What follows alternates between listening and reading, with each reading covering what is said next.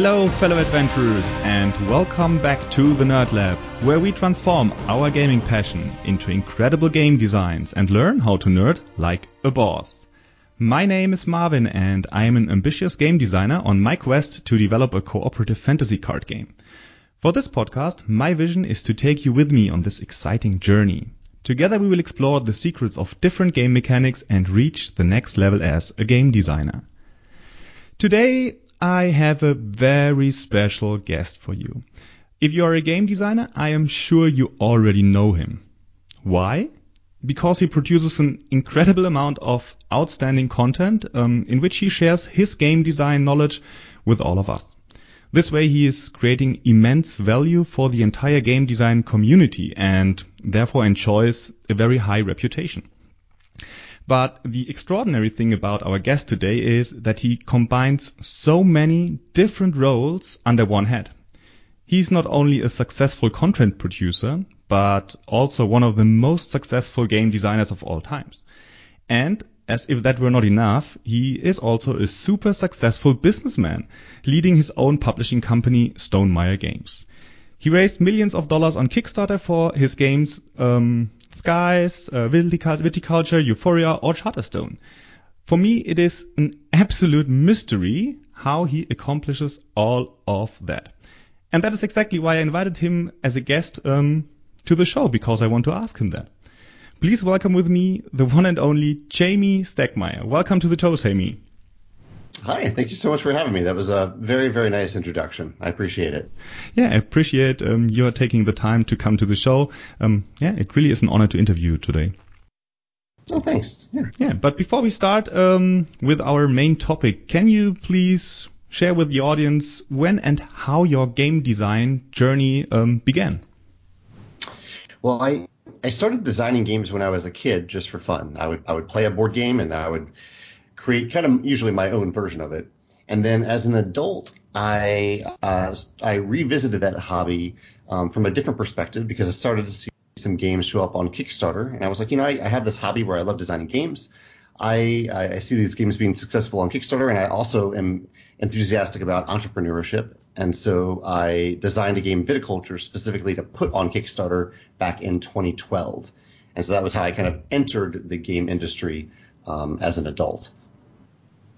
So was Viticulture your first project on Kickstarter? Uh, I had one much smaller non-game related project before then that was connected to a book publishing company that I was that I was a part of for a brief time. Um, but yeah, Viticulture was the first board game related project that, that was on Kickstarter and that I was involved with. Oh, awesome. And um, for those of the listeners who do not know, Jamey really is um, an expert for Kickstarter. He shares a lot of knowledge um, about how to design Kickstarter projects um, in the gaming industry on his on his blog, and um, I can only um, recommend all of you who are interested in publishing via Kickstarter um, to check out his his blog. I will share the link in the show notes because it's a pure gold that you can find there. Well, thank you so much. Yeah, yeah. I the, I haven't run a Kickstarter project in a couple years now, but I'm still an avid backer, and I still follow it to learn from other creators who are doing cool stuff with other games and other products on, on Kickstarter. Yeah, but there is also other content that uh, people can uh, can find there. So even if you are oh, not yeah. looking for Kickstarter, you can also visit his blog. so um, I've been thinking about a possible topic for today's show for quite a while, and while I was thinking about all of your great games and your success as a publisher and content producer, it came to my mind that the one thing that I'm really most impressed about is how consistently you produce awesome things. And um, yeah, being it games or content or Kickstarter campaigns, and I mean that that can't be coincidence anymore. So the question really is, what is your secret of success, Jamey? And this question made me decide that I that I don't want to use the interview today to to talk about one specific uh, game of yours, but much mm-hmm. more about your general approach of designing and publishing games. So I was thinking that maybe we could go through the whole game design process from start to finish, and you could explain how you typically approach those different phases. Um, what do you think about that? Yeah, let's do it. And and I'd love to hear your perspective as we talk about those different phases as well. Yeah, perfect. Um, so for me, the the first stage, if I am the designer of the game, not every game that we publish is a game that I designed, but if I am the designer, um, I usually start with uh, a fair amount of brainstorming, like not just an hour of brainstorming, but usually it's weeks, sometimes even months of brainstorming, which uh, I think can be a lot for some designers. That might be a little for other designers. And for me, brainstorming is just sitting down with a piece of paper and a pencil with my computer off.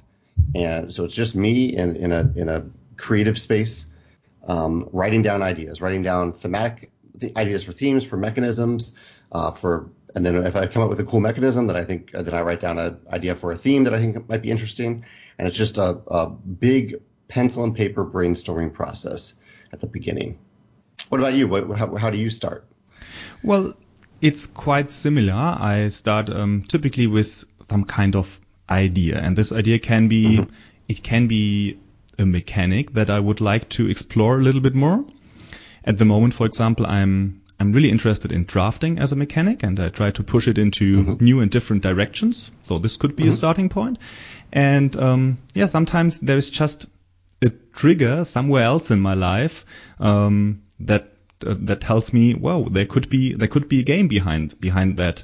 Um, maybe it's a it's a setting that is interesting, or in there's also there was also um, the genre of um, auto battlers. That's a computer game genre at the moment, which uh-huh. which I which I played a little bit, and I thought, wow, that that could actually be a very good board game as well. And so there's, this is something where I find my ideas. Typically they pop to my head and then I sit down and I brainstorm about, about them. And I use a lot of um, my whiteboard a lot for that. Mm-hmm. And once I I finished or I need the whiteboard for something else, I take a picture and I store it in my in my OneNote um, software, mm-hmm. which I use to yeah to collect all of my ideas for for one project. So I use also pen and paper, of course, and then I take also take a picture. But um, at the end, I like it to have everything together at one place, um, stored online. So how do you yeah, approach like it? Do you have yeah. it on a on a piece of paper for all the time, or do you transfer it to something digitally later on as well?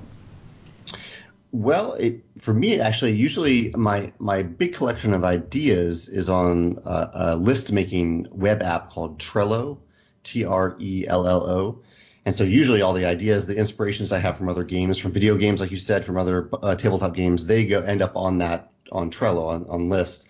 And then when I'm at the brainstorming stage, it usually does stay on paper. Um, I do like the idea of taking a photo because sometimes I, since I do use pencil, it can get smudged over time. Um, but I'm often uh, distilling, like I'll, I'll, I'll write a, a bunch of ideas on a piece of paper and then I'll distill it onto another piece of paper that is more refined, and then that original piece of paper is no longer relevant. I'll save it in a folder somewhere, but it usually doesn't apply later. But I love the idea of taking photos and, and tagging photos with uh, what that sheet of paper or that whiteboard is about, so you can easily search for it later if you're trying to find it. Sometimes I can I have had difficulty finding a very specific idea that may have happened that I may have written down months ago. So I'm, I'm glad you brought out the, the digital side of it. Yeah, so for me, typically the brainstorming part does not take so long, um, as you just mentioned, that it could take several weeks. For me, this is typically something that um, I try to, or not I try, that happens to to be completed after, let's say, two or three sessions. After that, I have a mm-hmm. a rough understanding of, yeah, what the game idea is, the the rough game idea is, and then for me, more or less, the next step comes, um, starts, and maybe that also contains some some form of um, of brainstorming as well. But um, let's say I have the idea of a of a setting that I would like to explore. Then, then the next step, mm-hmm. I would go to um, uh, looking at um, looking at different mechanics, for example, and mm-hmm. um, uh, scroll through them and decide whether or not this mechanic could um, could, for example, fit to the to the game idea, to the setting idea that I have, or also browse through uh, different games that I have played that um, that could have interesting ideas. So I do some kind of market research when I um, once I have finished my first my first initial brainstorming session. So do you do some kind of market research as well before you dive deeper into into the design? I do, yeah. I mean, even just in general, I do try to play a lot of games from other designers, and I try to stay um, in tune to other to game reviews, different uh, trends. I, I consume a lot of podcasts and videos and written content about games. But I really like that you said that because when I when I am developing a game and maybe I've like you mentioned drafting. If I'm developing a game or designing a game and I get to the point where I'm like, okay, I think this is a game that that does have drafting. Maybe I have a, a few ideas that I'm excited about involving drafting. I I do really enjoy then the market research side where I maybe I'll look up top 10 list about drafting or I'll go through list of drafting games that I've played and I'll replay them or I will watch reviews about them to kind of refresh my memory of what makes them special. Um, and I really enjoy that. That's a, that's a lot of fun to, to see all the other cool stuff that people have done with different mechanisms and themes. And, uh, that's a good reminder to me of what resonated with other people and what I need to do differently so that I'm not just designing the same game that already exists. Yeah, your, the content that you produce on YouTube, by the way, is also very helpful for that market research part when you when you are talking about um, what you really liked about a specific game or or other mm-hmm. top ten list that you that you've created. I that's really helpful. For, it was for me in my uh, in my phases. Yeah. Good. And once once I have a better understanding of um, what kind of mechanics my game yeah should contain, I typically go to um, I do something like um, putting up some constraints. So mm-hmm. something like um, it's a it's a game for one to four players, or um, its playtime is supposed to be half an hour and not longer. Its weight should be uh, pretty pretty simple for for beginners or something like that. So, do you create constraints um, as well in the in the early stage of your design phase, or is this something that comes later? Well, at Stonemaier Games, we have some built-in constraints. Um, like we we will only publish a game if it plays uh, at least two to five players. So it needs to be able to play with just a couple or two friends. Uh, it needs to be played with a bigger group up to five, ideally six. And so that's a given constraint for all of our games. And we have a no- number of other things on our submission guidelines that are perhaps not that constrained, but some of them are like time limits for games. Like we want a game to be 45 to 90 minutes typically. And so I always have those things in mind um, as I'm designing the game. And there's also cost constraints too. I usually go to our manufacturer fairly early in the process, very early in the process really, and I say, you know, hey, I'm thinking about this for a game, and I think it would be really cool to have this component in the game. Uh, is it even possible? Can we make this component? And what's the rough cost for it so that I can know early on uh, if that is a constraint, if I should build around a really cool component that might cost a lot, or if I should just cut it really early because I know we won't be able to produce it at a cost that will be appealing to to consumer wallets. Do you ever think about that too? Uh, like the, the, the cost of the things that you're putting in the game? When do you start thinking about that? Well, for me, this comes also quite early, but um, the games that I am designing and interested in are mostly pure card games. So mm-hmm. it's it's a bit easier because um, I do not have very um, innovative new uh, game components that might cost um, a lot of money producing. So cards are pre- stay pretty much the same, um, but I consider the the number of cards that the game um, contains. So I typically try to avoid uh, designing something with uh, 500 different cards because the artwork would be much uh, way way too expensive. Right, right. To get it done, yeah. And you mentioned um, Stonemaier Games there, and I was also wondering if the audience of Stonemaier Games is also some kind of constraint for your games because I mean you built an amazing audience there. Um, they, they they know the game that you have already produced and they they follow all the information that you put out there on on new games. So do you have this audience in audience in mind when you start creating a new game? So are you designing directly for this audience that you already built? You know, that's a great question because I, I think essentially I am, given that the the people who follow our games are people who like at least one of our games, and so there's something about that game that they like that that fit, already fits into the Stonemaier formula. Um, I do. I don't know if I think actively about that specific audience as I'm designing games, but I definitely do try to think about the audience in general as I'm playing as I'm designing the game. I'm not I'm not just design. Oh, I'm definitely not designing the game for myself. I, I might be having fun with the design process and and I like different design challenges, but in the end, I want so I want a lot of people to play the game. Um, uh, both for both because it, my my the success of my company and my income is based on it, but also because I want a lot of people to have fun with it um, and and have a have a unique, memorable experience with the game. So I'm I'm always thinking about the audience, but not necessarily specifically the Stonemaier audience, um, given that it's a pretty broad spectrum of people. Some of them maybe just like one of our games, some of them like a lot of our games. It can really depend on the person.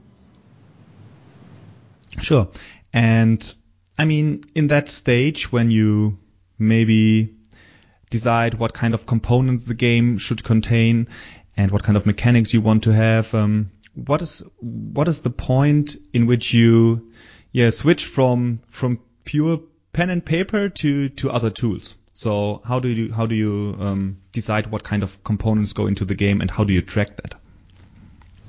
Well, once I'm pretty sure I know what the game is at least from a, enough of a once I know enough to start put start to put together a prototype, I do start to put together the first prototype. And my typical method of doing that is to use InDesign. It's a program for those of you who are, who are listening who don't know what that program is. It's similar to Photoshop or Illustrator. It's an Adobe program called InDesign that is good at creating layouts. Um, and so I use it to create the prototype. And and as I'm creating the prototype, it's still actively very much part of the design process because I might be putting together a card that in my head or in my brainstorming works perfectly, but once I actually start to put it together, I realize, oh, this has way too much information on it, or I can't even fit all the information I need on it, or this doesn't have enough information. And so I'm, I'm uh, even though it's the first prototype, and I know that a ton will change after that, uh, I'm I still try to put a lot of thought into that initial one uh, from the design perspective and uh, layout and user experience perspective. Do, how do you prototype? What's what's your uh, go-to program or method for, for, creating that first version of the game? So since I'm um, creating pure card games, mm-hmm. I'm um, creating these cards in Google Spreadsheet. Okay. Um, so the entire content around it, and then I'll use a little program called Nandeck, mm-hmm. that then um, gets all the information from the from the Google spreadsheet, and um, in this game in this tool I create the layout. And then I can, with one one button, I can um, create the PDF files for for my entire card set, and it's pretty easy because if I if I decide to change something, which which happens quite often, I only have to do the change in um, in my um, Google spreadsheet. Okay. Nice. And um, but what I struggle with in this specific um, time during the design process is that typically countless ideas come to my mind. Um, ideas of yeah other mechanic that um, I could add to the game, or um, I have specific ideas for cards and components I, can, I could create, um, new goals that people could could achieve during the game, new enemies, quests, resources, uh, narrative, and so on. Um, and the sheer amount of possible directions into which a game can be developed at that uh, stage in the design process um, can be very intimidating and even uh, overwhelming for people. So how do you really determine which kind of mechanics go into the game and which one um, you are letting out? You're right. It is it is tough because there's there are so many that you can choose from.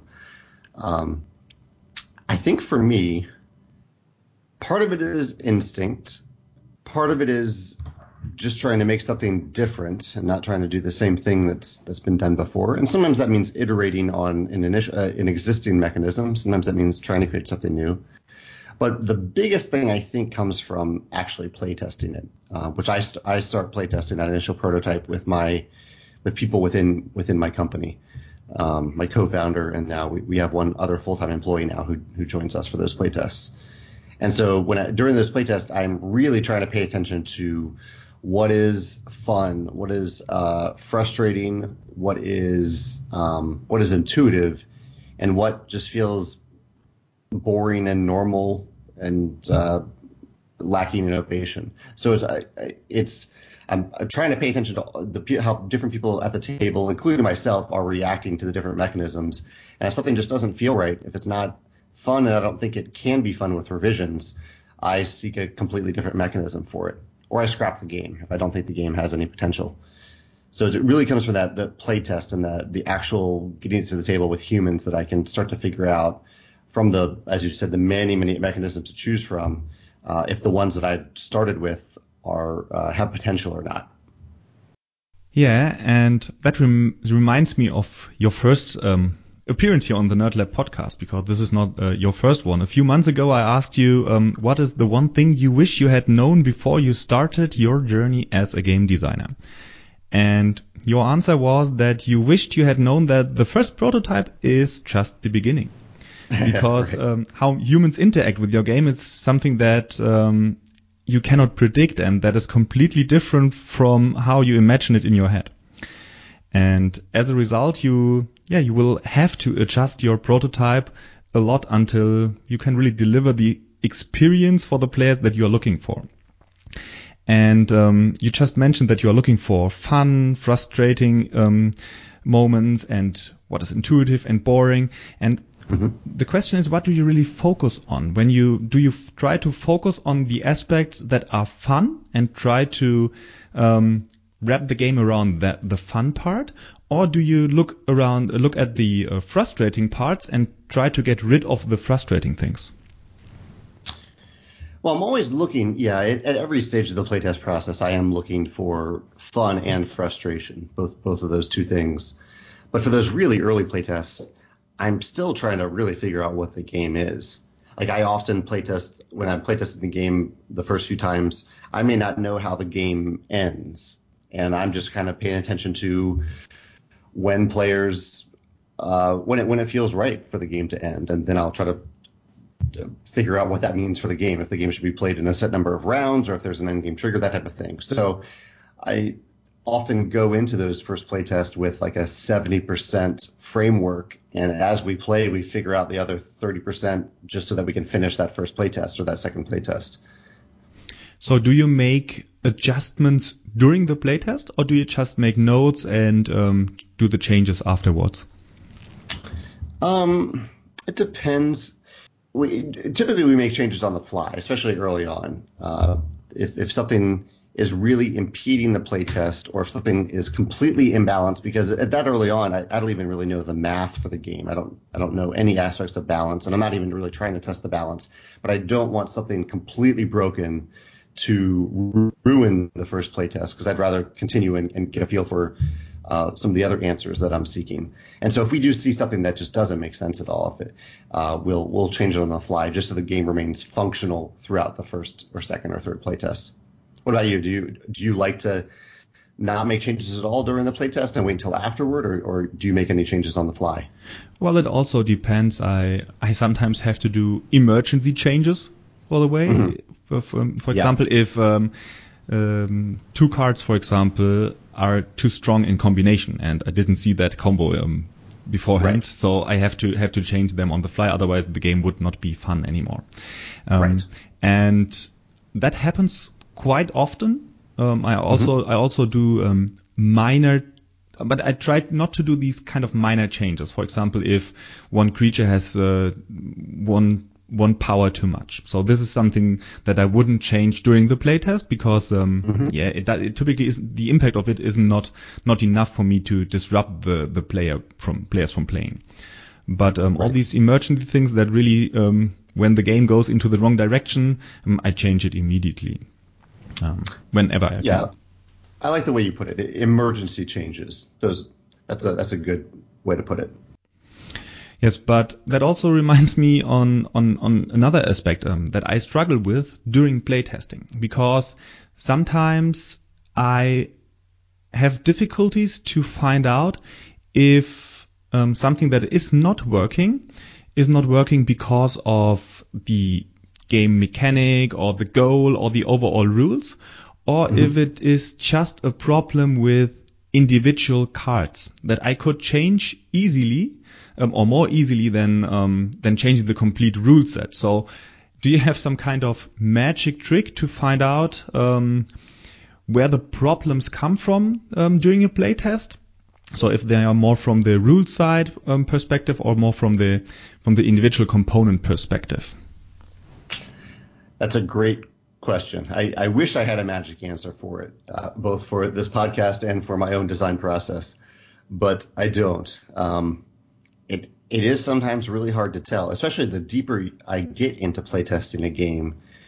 Uh, the more I I question, as you said, is is it uh, is it a specific element of a number of cards? Is it is it is it a specific component that's that's holding back the game back? Or have I completely gone in the wrong direction with a mechanism that just doesn't fit the game and I've kind of worked around it and pieced it together and, and held it up with duct tape, but really this mechanism isn't right for the game. It's I, I don't have a magic answer. It, it's uh it it mostly comes down to those play tests and my gut feeling afterwards, uh, how I how I uh, how I think the game is working or if it's not working. Yeah. um, yeah, unfortunately, that is uh, the answer that I expected. um, yeah, but um, another question here with regard to prototyping is maybe if you sometimes try to test individual aspects of your game. So let's say you have some kind of game that um, contains uh, combat. So do you, would you would you um, advise someone to just try the the combat system without um, the entire rest of the mechanics like uh, the goal or whatsoever, um, just to find out the right math or so. So specific aspects uh, or specific mini prototypes to test certain mechanics or stuff like that. Do you do that? I think it depends on the context a little bit. Uh, for example, if combat is its own little mini game that doesn't really impact other strategic decisions you would make, I might test it by itself. But in a lot of cases, like in my game Scythe, a lot of the decisions you make in the game uh, have an impact on combat, and combat has an impact on them. Like, are you during the game, are you spreading out and getting closer to other players, or are you staying in your own home base? Are you spending resources to get power, and is there a reason to do that beyond just combat, um, or not? And so, if it doesn't, if it is interconnected with other element, other elements of the game, I think the closest thing I do to what you were asking there is if combat hasn't happened in the game, I might ask players. Uh, well, I'm using combat as an example here, but I might ask players, why hasn't anyone done, uh, participated in combat? Why do you think that is? And I will also say, okay, well, we're just going to set this up. We're going to make a combat happen so we can see how it works and see if it works. Maybe try it a couple times in the greater context of the game. So I might force something to happen even though players aren't organically doing it within the context of the game just to see how it works. Yes, that makes that makes sense. Um, I personally find it sometimes quite helpful to um, to really test certain aspects of my game that um, to find mm-hmm. out to isolate them yeah, to to yeah. then be able to identify if they cause the problem or not. So um, let let's say the the combat is um, working fine, um, and um, then I can say it's just uh, maybe another mechanic that um, that interacts with the combat that causes the problem afterwards, and not the combat itself. Mm-hmm. But that's just an example. Yeah. yeah. Or know, or I could um, I would force players to start with a specific card in hand because I want um, I want uh, to test that specific card. Right. Yeah. I think, and this is a I think a thing something I've learned over time is that playtesting is not for the benefit of the playtesters, which is very different than the final published version of the game. The final version of the game is for the players. You are doing that so that players can have a good time with it. But playtesting, the the game is really the the uh, the target. You're doing everything for the sake of the game, and so sometimes that means that you have to tell a player you're starting with this specific hand of cards, even though this is very different than what you want to do. I need to test this one thing, and I need you to try that. And it took me a long time to figure that out with playtesters because I, I want playtesters to have a good time instinctively, but um, but there there are many times where I just need them to try something that that they may not be happy about or that may, not be a part of their normal strategy, but I need it for the sake of the game. So in the for the greater good of the game, that eventually it can be a game for everyone that everyone can have fun with, or that a lot of people can have fun with. Yeah, that's absolutely true, and that is something that might be difficult to accept as um, a game designer that tries to playtest with friends because you of mm-hmm. course you want to impress your friends with a with a great game and um, so right. you might be a little bit hesitant to yeah to show them something that is not in a stage that you're completely happy with. So you might wait too long before you go to um, to playtest your game, um, mm-hmm. and you yeah you might um, not be uh, willing to to test these these um, or force these situations of which you know that they are broken and not working very well to happen. I agree. Yeah, and that's why actually I love that I have a uh, a business partner and now a, a fellow a coworker because I don't feel bad about subjecting a terrible game to them. Uh, they I, obviously I, I, care about them and want them to have fun in general, but but they know what they're getting into. They're getting paid to have that experience, so that that's kind of helpful. I did have a question for you, Marvin, while we were talking about that in terms of rule books. When in the design process do you usually write actually write down the rules for the first time? Well, the the latest possibility um, is before you do some kind of blind test and want your want the playtesters to to understand the rules without you explaining it uh, mm-hmm. them. But um, I typically don't write them down um, for the first first play tests because um, yeah. I my, my feeling is that they it's not worth the time because they will um, the, the rules will change anyway. Um, right. So what I do is I create a short version, something like um, the phases in a game, for example. I would do some bullet points to explain the phases, the the order of the phases, and or right. maybe if I have actions that uh, players can take, I would um, would write down the action that the players can take. But this would be very very rough and uh, not could not be considered an entire rule book. What's about you? Uh, it's pretty much the same, yeah. And I'm glad you re- you mentioned that writing down uh, sometimes just of things that players need to remember because I, I typically try for those original playtests, I try to think about just keeping the game functional. And sometimes that can mean that I need to give players a player aid so that they aren't having to remember a ton of material that I'm saying once and that they can't reference because no rule book exists yet. So uh, I think I'm pretty pretty similar to that. And that, that the the first thing that I end up writing down formally will be some sort of reference content for the playtesters, and then that evolves into a rule book uh, somewhere for me, usually during the local playtesting stage, but at, usually at the end of it as I'm getting ready for the blind playtesting. So, yeah, we have a, a pretty similar approach here. And um, mm-hmm. I also asked the the community to submit some some questions for you. And okay. um, one of the questions, um, yeah, that it, it fits quite perfect at the uh, at the current spot here. So um, the question is that you are, or it is summarized as that you are typically really focused on having um, a smooth flow in your games. Yeah. So that yeah. you do not have a bunch of phases and stuff like that.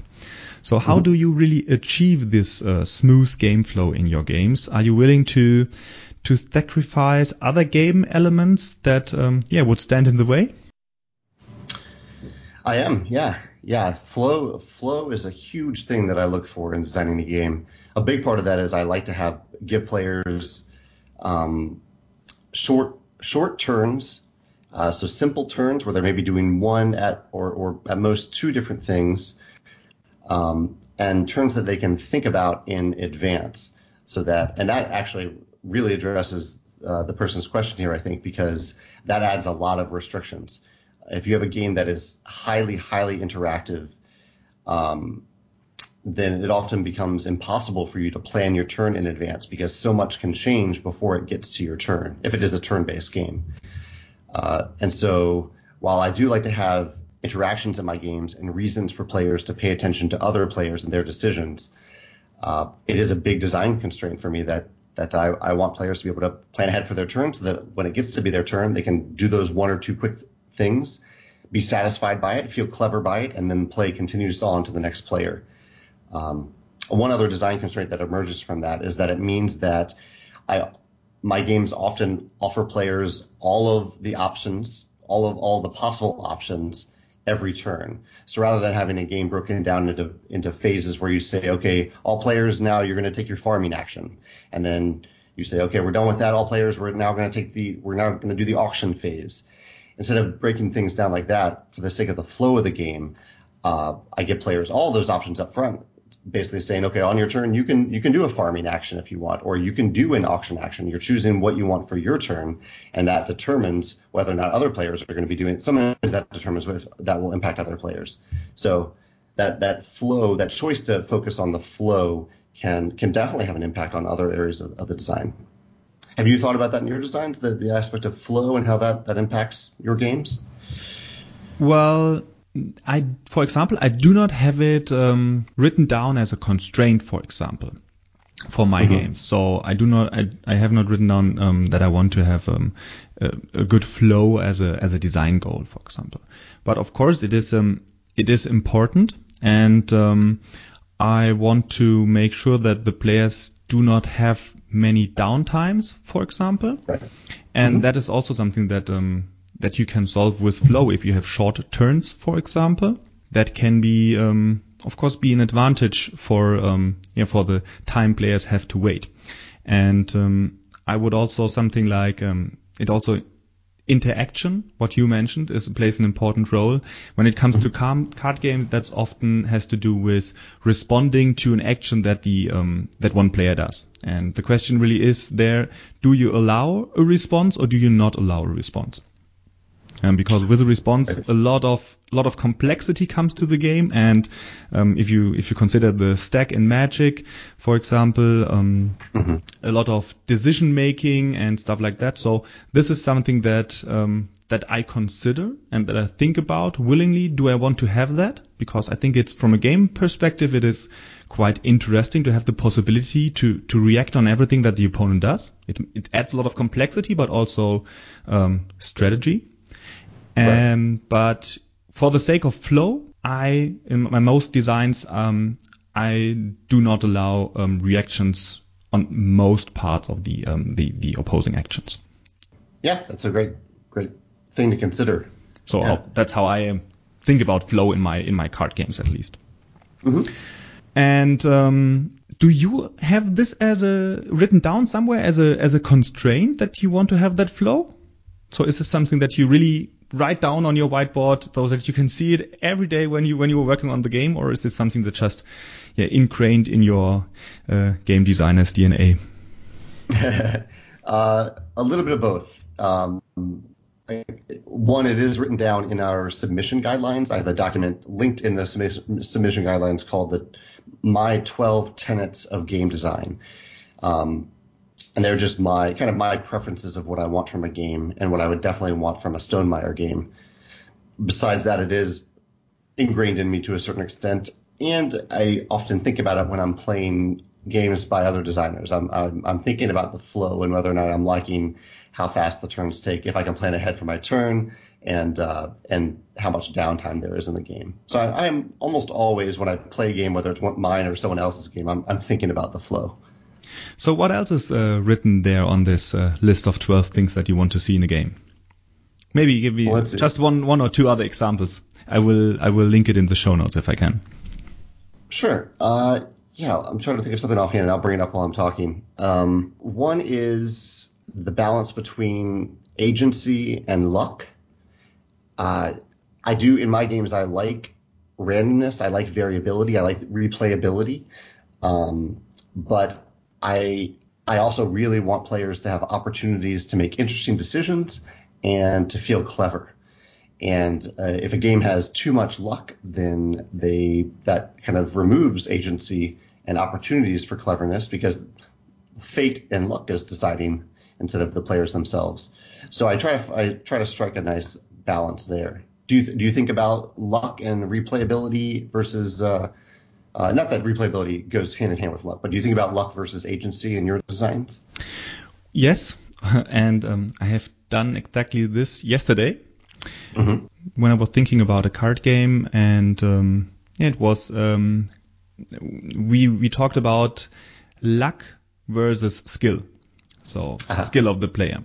And um, yeah, for this we thought about uh, in the beginning as some kind of design goal because um, games can be very different with um, if luck is predominant or not. And um, so our goal was to have luck in the game Mm-hmm. So because it allows, um, it also comes with um, with advantages like um, uh, less experienced player has a better chance to um, to win against a very experienced player, for example, in a game that has a lot of luck. Um, right, right. But our goal really for this game that we're working on um, is to have it skill based, but not mm-hmm. with completely without luck. So we wanted maybe right. if we could uh, um, could um, tell it in percentages, we would say maybe 75% skill and 25% luck. And I like that. I like that you you I, I don't think there's a correct version of that, but I think it's great for any designer to think about that ratio of how much how much luck versus agency do you want in your game. That that's definitely something that I try to think about. Yeah. Anything else from your list that you want to mention? Well, one other one that I do have I've thought increasingly about over the years is, uh, and I mentioned this word er- earlier, but how intuitive the game is to learn, understand, and retain. And uh, the retention is probably the most recent addition to that list because I want games that are not only easy to to teach and learn for the first time, but also if you don't play for a few months or even a few years, I want the game to not be so intimidating that you can pull it off the shelf and be happy to get back to the table, maybe by looking up a few rules, but not a lot. And so I've really tried to think about that with my designs over the last few years uh, how easy is this game going to be to get to the table for the first time, and how intuitive are the decisions you're making in terms of uh, the the mechanisms, the themes, how I've explained things in the game and in the rules for players to remember it, so when they play it many months later, they uh, they don't have to reread the rulebook and relearn the game. I think that is a very smart thing to do because um, if I look at my shelf, there are a lot of games that um, I haven't played for a month, and when we have our weekly game gaming session, we are sometimes intimidated by some of those because uh, it would take us yeah. uh, at least half an hour, if not more, to to understand um, the rules again. So right. if you have a game that um, where the goal is that players uh, yeah keep playing it um, with a lot of replayability and maybe with some expansions coming out for the game. I think that's a very um, intelligent thing to think about ahead. But um, what would be an action to to achieve that? So um, do you really if you let's say you you created a game and during the playtesting phase um, you you realize that it might um, suffer in that area. So do you what do you do?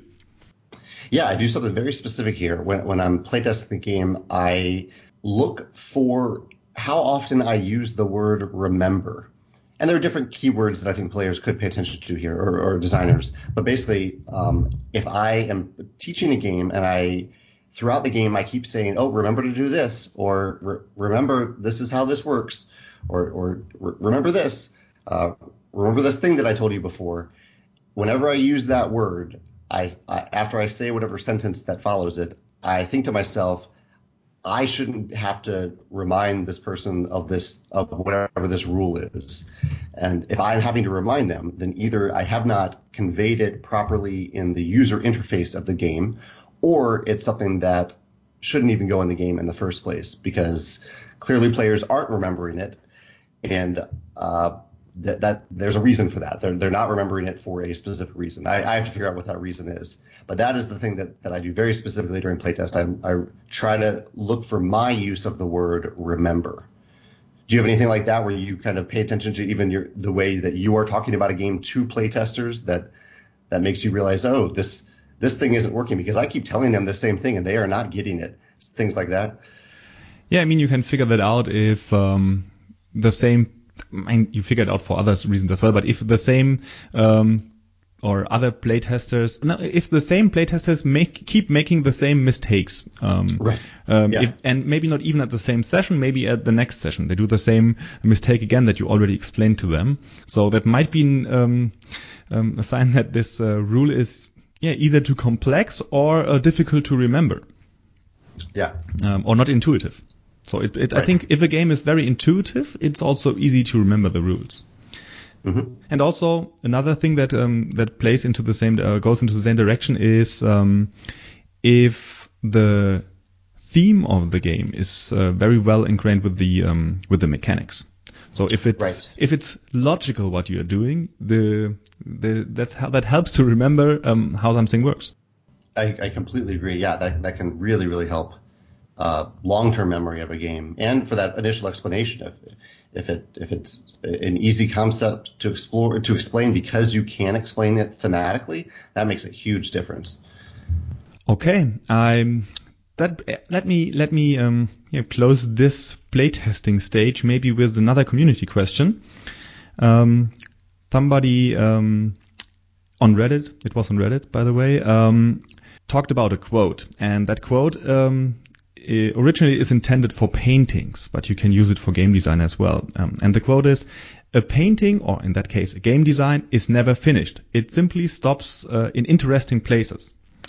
So, how do you feel well about this quote? And probably the question was especially relating to Scythe because um, um, the uh, the listener was uh, mentioning that there are so many ideas that could have been changed or added with Scythe. Um, So the question really is, how do you decide um, when to stop? When is the game finished during the playtesting? Well, for me, I use two metrics to help in with that decision, and I completely agree with that quote that it is a very subjective decision to stop designing a game and actually start producing it.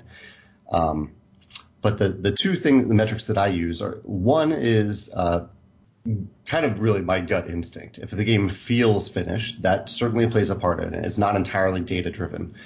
Um, the, and so that one's hard to explain. I don't. I, I think every designer kind of has to just pay attention to whether or not they are fully satisfied with how the game has turned out based on their experience and the experience of playtesters. The other part is about the playtesters. When I run blind playtests for games, one of the quest- questions I ask is, please rate your experience with the, this version of the game on a one to ten scale, the the board game geek scale, basically. And I pay attention to where that number is and how it is hopefully rising over time. And ideally, when a game is only getting eights, nines, and tens, um, when it reaches that point, I realize, okay, I'm at a pretty good place here. Uh, and really, the, I guess the last point point to come from that data is also the balance of, of different elements of the game, especially if there's asymmetry in the game. Looking at that data from the, balance perspective too, and saying, okay, uh, the from the a data perspective, the game is finally as balanced as I think I can get it with only a few hundred play tests. Um, I, I, I think based on this data that the game is is ready. I mean, most of your games have um, a rating between 8 and 10 on Board Game Geek, so you're doing a good job there um, with that metric. Um, yeah, awesome. And, well, what is the next step when you um, decided that the game is yeah is in a spot would you would say it is ready to to get published to get um, delivered what what um, what do you do next Well, my answer, I'm sure, will be different than. I, mean, I think this heavily depends on who you're asking this to. In the case, if, since you're asking me, um, as the because I publish the games that I design and publish games from a few other designers. At this point in the process, I have probably already made most of the art for the game, and so it really becomes a question of graphic design at that point. So I'm sending all the, the final files. I'm working through the rulebook one final time, even though that's been very much in place throughout the, the blind playtest process and revising that. So I'm basically putting together all those files and sending them to my graphic designer. Um, sometimes I've even done that a little bit earlier in the process if I need to test a certain element of the user interface. But uh, but yeah, that is the point where I send everything to the graphic designer and start uh, start the, the next step of the, the layout, the proofreading, and getting the game ready for the final files that I'm sending to the printer. But that answer might be very different from a designer who is not a publisher. Um, that might be the end of the road. They might that might be the point where they start pitching the game to publishers. Yeah, maybe let's let's stick with the with the publishing um, aspect a little bit. Um, Sure, sure. I mean, in the beginning, you mentioned that uh, entrepreneurship is um, something that um, you were interested in, and maybe that was the reason you started your own uh, publishing company. But I talked to a lot of people from from my audience, and um, well, while I'm an entrepreneur myself, um, a lot of them are quite, um, yeah, not terrified is not the correct word. They're um, they have a little bit of um, they're anxious because um, they do not know how much they can really really earn with it, and if they if they can go uh, full time in the industry with um, with being a publisher. Um, and. I mean from a from a entrepreneurship per, uh, perspective, um, it would probably be more profitable to go into IT or accounting or whatsoever. So um, did you have that considerations in the beginning as well? Um, if it would be worth it to do it, or what would you would be your advice for yeah for people um, that are yeah just about to, to to start out with their first game and um, want to become a publisher? Well, my I think my first suggestion here is, uh, and this was my experience when I when I started working on viticulture, I was doing it. Uh, uh, largely for fun. I was hoping it would be successful from a uh, financial standpoint, but I was doing it because I, I loved it and I was having fun with it. And I made no changes to my full time job. I did not expect that it would ever become a job. And that would be my initial suggestion for designers um, that if you're loving the design process, uh, that you don't assume that what, that it will ever become your full time job because that can almost be a dangerous path to start to think about that early in the process. As a designer, you I think you really need a hugely successful game uh, that you're earning royalties from on, an, on a long basis for that to even have a chance of being a full time job. And as a publisher, um, it's a very different experience than just being a designer. I, I think it like like you mentioned the like I said I, I had a passion for entrepreneurship. I, I love running a business, um, but a lot of people might just want to be a game designer, and that's okay. Uh, but that's probably not a career path for most people. And so having having that steady full time job, in addition to designing games on the side for fun, I think there can be a really nice balance there. Um, it doesn't need to be a full time endeavor. And um, I'm not sure if everyone really, at, at least um, of the first time designers, do understand what it means to be a publisher. So what um, what what are the the daily tasks that you that you work on as a publisher? Yeah, there's there's quite a bit, and it depends on the day. Uh, there's usually a few hours of customer service, answering emails, uh, paying attention to social media, and answering questions before customers have even thought to ask us directly. Uh, and uh, there's usually a few hours of project management and, and just people management.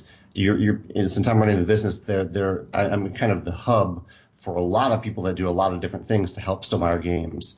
People like like the playtesters we've talked about, accountants, lawyers, um, uh, replacement parts helpers, all these different people that help my business function. So there's that, that project management side of it.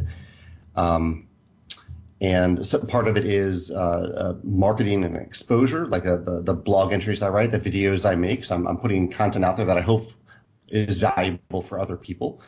Um, some part of it is sales, usually not direct, like I'm not uh, actively asking people to buy our games, but I try to maintain our web store and try to make it easy for people to have a, a good experience there.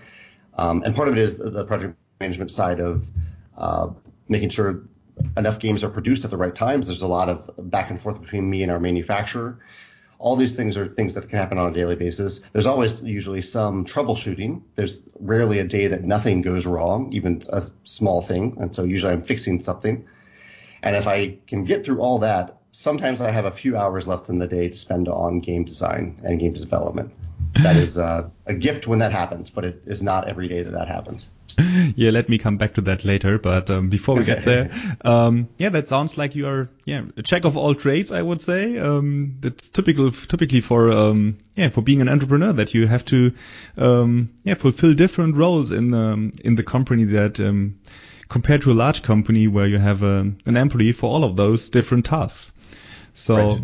which which task do you prefer the most, or which one do you like the most, and which one, um, yeah, you you probably you maybe don't like that much of the ones that you just mentioned? Well, I I really enjoy the project management side of it.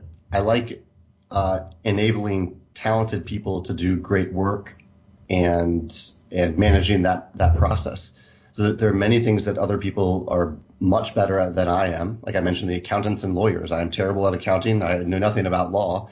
Um, and so it's satisfying for me to, to work with our lawyer because I know he's going to do a great job and, and more managing that communication between him and I. So I, I really enjoy kind of uh, having that, that hub role of, uh, finding the right people to do very specific things that uh, make the experience of Stonemaier games better for everyone involved. So I, I love that that project management side of things from the business side. I've seen your um, I don't know if they are, if I can call them project plans. They are kind of project plans, but they are, they are more like release plans, I would call them, mm-hmm. um, that you send around um, via mail. And I think this is something that is really, really interesting because people get excited. Maybe there's something mentioned um, as a project with a with just um, a temporary name, and people do not know what kind of game or expansion it will be. Um, so you create that kind of excitement with your uh, for your audience. So um, when you work on a new design, at what point in time do you start to to share that you are working on a new game with your audience? Uh, you know, it's hard for me. I get so excited about working on new projects that uh, I usually like to talk about it in some way. Usually it's very vague though, because as we've talked about today, a game can change so much from the beginning to the end. So um, I talk in very vague, in a very vague manner. So like I do these weekly Facebook live streams and I like to talk about what I'm working on, but I might say, okay, I'm, I'm working on a new game and I'm really excited about it, but I won't talk about the game or the mechanisms or the theme or anything about it because all of that is subject to change over time. So I usually wait. Uh, the really the method that Stonemaier Games has uh, that we've moved towards over the years is that I wait to give any details or any names about our games until we've already made them. And we can announce it and let people get excited about it for a few weeks, and then we can start selling the game to them right away. So, uh, for those detailed elements, I wait to share them until we've already made the game. Yeah, and that is but that is also a trend that I have um, recognized in the digital gaming industry, by the way. Um, um, mm-hmm. It seems in our yeah, new uh, era where people have a very short um, attention span, um, it it seems to be difficult um, to retain excitement for something new. So if one of the larger publishers uh, announces a new game, it is most of the time always uh, already playable as a um, closed beta or even maybe as an open beta a few days later. So um, right. in the past, that was completely different. When Blizzard announced the game, you had to wait uh, three years before you were able to see the first picture, maybe. Yeah. So um, right. yeah, maybe that is um, that is a good tactic for um, for, for our the time we are currently living in. So you mentioned all the stuff that you are that you you have to manage and you are working on, and um, the amount of things that you have to do and that you produce is um, yeah, it's crazy. And I only personally I only know two people um, who are so productive and successful in this industry from a game design and content production perspective. Um, the first one is the other one? Yeah. The, the first one is uh, Mark Rosewater, lead designer of Magic the Gathering. Oh wow, yeah. I don't know if you know yeah. him, but um, I do. He yeah. produces. Well, I know. Uh, I've read his work. Yeah. Yeah. Mm-hmm. He produces um, an incredible amount of um, uh, of content, game design content. He also produces a podcast and stuff like that. Um, mm-hmm. And the other person, of course, um, is you. Um, and I'm really wondering what your schedule looks like. So how much time do you spend on a on a weekly basis on let's say game design or um, do you have specific days um, that you work on specific topics? Have you a very strict schedule um, in order to be so consistent? How does your typical work week look like? How do you structure it to be so consistent? Well, the work week itself is uh, the main structure that I have in place is what content am I producing today uh, in terms of immediate content that I'm sharing. So on like Mondays and Thursdays, I write a blog post. On Tuesdays and Fridays, I and Sundays, I do a video. On Wednesdays, I do a Facebook Live video, and every day I do a, an Instagram post about game design. So those are like the most structured elements that are built into my schedule on a weekly basis. On a daily basis, it usually starts out with all those things that I mentioned to you a few minutes ago, and they just they carry on through the day until I'm done with them and then I, if I have time left, then I spend time on game design. Um, and lately, actually, that started to change a little bit. Uh, that that part is the same, but the, the time that I've had for game design has increased a little bit lately because I did hire our first full time employee ever, other than myself. And Joe has done a wonderful job over the last month. He's he's about just over a month into his job of handling customer service. Um, I'm still very active with our customers and our fans, and hopefully potential customers and potential fans, but um, he has managed a lot of the day-to-day stuff, and so that's given me more time for game design. So now I, there are days where I get to spend the entire afternoon and some of the evening on game design, whereas before it might have been an hour between nine and ten at night that I could do that. You know what? The um, there's also one um, similarity between you and Mark Rosewater that uh, I just came to my mind. Um, How so? And as the one that you produce um, a lot of content and you do it consistently. So um, mm-hmm. I'm very much interested in how you do it that consistently. Um, but the the similarity here is um, you do not spend too much time to um, to make your content look super pretty. For example, there are no animations yeah. in your YouTube videos and stuff like that. You just record right. you record something and put it out there, and um, or do a Facebook Live, for example. So right. Um, isn't it sometimes difficult for you to um, to put something out there that might not be, let's say, perfect. Yeah, I think that's a that's a really astute observation um, because you're right. Yeah, I, I I've kind of picked and cho- uh, I pick and choose the content that I want to make as perfect as possible, and the blog and the video, uh, the videos that I make are not in that category. That's content that I just uh, it's I think it's it's it's something I do for fun. It's something I do that hopefully adds value to other people, and it's nice for me to be able to process those thoughts about game design and about Kickstarter and entrepreneurship. But I also know that I don't want to spend 15 hours a week on it. I want to spend maybe five hours a week on it at most. Um, I want my video. I like you said for my video. I usually I, I press record. I usually do one recording and I'm done in five minutes. And then the the other stages of like uploading it and creating the the image for it, they maybe take another 10 to 15 minutes. But that's it. And I've kind of decided along the way that I uh, I don't want to spend more than that amount of time on it. I admire creators that do, um, but for me that's my limit. And uh, any more than that, in my opinion, would take me away from the the core things that I need to do for Stonemaier Games to be successful. Yes, and um, don't get me wrong, I didn't mean that as, as a kind of offense. I, I, I love oh, your, no, no. I, I, love your yeah, content, no. and I think it's a it's a correct thing to do. But um, yeah. when I when I mean not perfect, I mean I just meant that um, yeah, other people spending hours over hours uh, doing um, special animations, for example, that is not really right. necessary for the content that you want to deliver. Um, exactly. But uh, and Others might uh, need two hours in or three hours in the bathroom before they um, turn on the camera. the camera, and that right. the underlying problem here is, from my perspective, is perfectionism, and that is something yeah. that can really hinder yourself from from um, putting yourself out there and also putting your game out there. And um, yeah, I think it's um, it's a it's a good habit to to do something consistently on a scheduled basis, maybe weekly, maybe once a day. How do you do it? And um, yeah, I'm struggling with it myself, but um, yeah, my goal for this year is to produce uh, consistently one episode per week, and up to now I did it. So every every Monday, the NerdLab podcast is available. That's great. That's yeah. good that you, you picked that and, and stuck with it for so long. That's amazing. Yeah.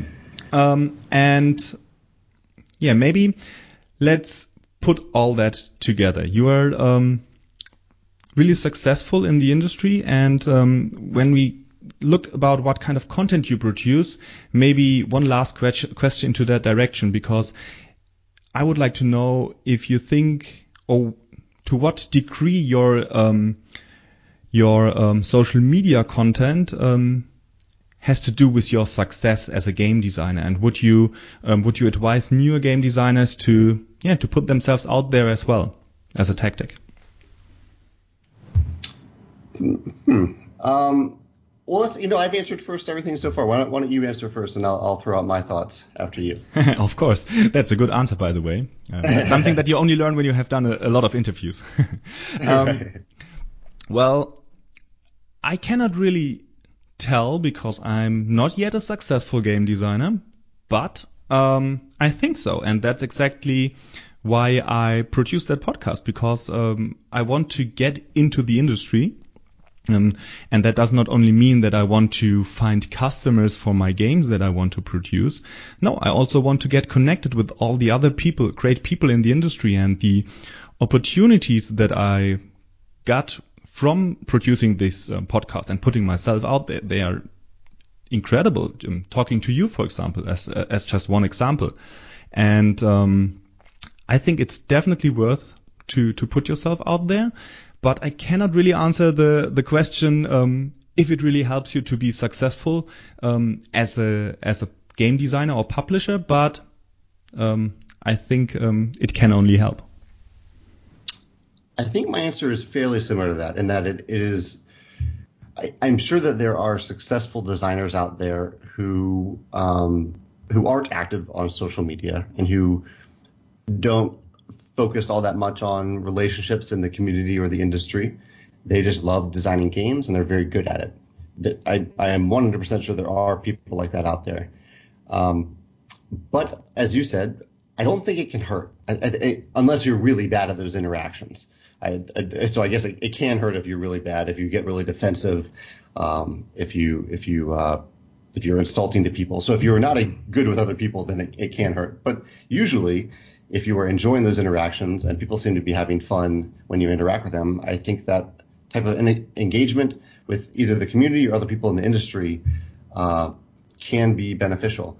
And my general uh, uh I don't, I don't know if I would call it quite a recommendation, but my my uh, preferred approach is that um, a lot of that engagement is public, uh, because uh, that way, even within that engagement with the people that you're talking to, whether they're in the industry or the community or or, or both, um, that that other people are are have the chance to participate in that interaction and see that interaction and maybe benefit from it, opposed to a private email uh, or a, a, series of private communications where maybe really you are the one, you alone are the one getting the benefit from that. Um, like with your podcast, like we, you could have reached out to me and said, Jamey, I just want to talk to you for an hour, and and that's it. I just want to talk. But instead, you reached out and said, Jamey, I want to have a conversation with you and record it for my podcast and share with other people and have it become part of a greater conversation. And that to me shows a, a generosity of spirit and time that I think is very appealing uh, for me and for other people in the industry. I think that type of engagement and participation can be very fruitful. Yeah, I agree. And um, yeah, I, you're right. We are talking for more than an hour now, and um, I want to be respectful with your time, of course. So um, I think we, yeah, we can we can wrap this up and come to the end. What do you mean? That sounds great. Yeah, yeah. Um, okay, but uh, really, before we close the show, I I want to take one more minute of your precious time um, to thank you in the name of the entire community uh, for your ongoing efforts uh, for the for the game design industry. Um, I know that many aspiring game designers look up to you because you achieved what they want to achieve themselves, and thank you very much for being an inspiration and for sharing your yeah, your progress and um, your advice with with all of us. Oh, you're you're welcome, and, and thank you so much for saying that. I'm I'm uh, flattered that, that that anyone would would look up to me in that way, and that that means a lot to me. I never thought I would really be in that position, and so if uh, that that feels really good. Thank you for saying that. Okay, Jamey. So, is there anything else that you would like to share? Maybe where the people can find you? Sure. Yeah. Um, is the hub for a lot of the things that we talked about today. It has the uh, the blog that's largely about Kickstarter and crowdfunding and entrepreneurship. It has links to Instagram and YouTube and Facebook and all that stuff. Um, and yeah, so everything is connected there at StonemaierGames.com. Okay, then you will find the the link in the show notes. And yeah, once again, thank you very much for your time, Jamey. Um, and have a nice nice day. Thank you so much. You too. Okay. Goodbye. Bye. One more thing before you go. because after the interview, I, of course, had to look at the list of 12 tenets of board game design by Stonemaier Games, which um, Jamey and I talked about. Um, the list contains some very interesting aspects of board game design that I fully agree with. For example, the ability to plan ahead, which we talked already about. Or the concept of rewards and forward momentum, which means that a game should always have some form of progression and um, never develop backwards. What I also find very important is the potential for memorable moments. I also covered this topic, for example, in episode 5 of this podcast by talking about um, emergent narrative. Um, this episode covered the topic of how to, to build a game in a way so that players have the opportunity to create memorable moments in the game. So, when I looked at the list of the 12 tenets from Stonemaier Games, not only did I get some inspiration for future podcast episodes, but I also got some ideas on what I need to focus more in my own designs. I then took the list of Jamey's 12 tenets and compared it with my list of um, yeah, favorite resources. For example, blog posts, videos, uh, forum discussions, and Board Game Geek um, lists that I always um, yeah, safe when I when I read them, and um, I think I could use them later on because I find them helpful. The result um, is now a list of helpful links that I will use for future podcast episodes. But I thought um, I might also um, share the list with you, um, listeners. It might be helpful for you as well, so you do not have to wait until I find the time to produce a podcast episode for all of these um, different uh, game design, um, yeah, ideas and tenets. So um, I will tr- distribute the list with the next um, NerdLab newsletter. So if you are not already um, on the list, please go um, to nerdlikeaboss.com and um, join the NerdLab uh, newsletter or follow the first link in um, in the show notes so that you will get the list of resources directly to your inbox. So, thank you very much for um, yeah listening to this entire interview, and I hope you enjoyed it. I had a great time talking to Jamey, and until next week, keep shooting for the moon and nerd like a boss.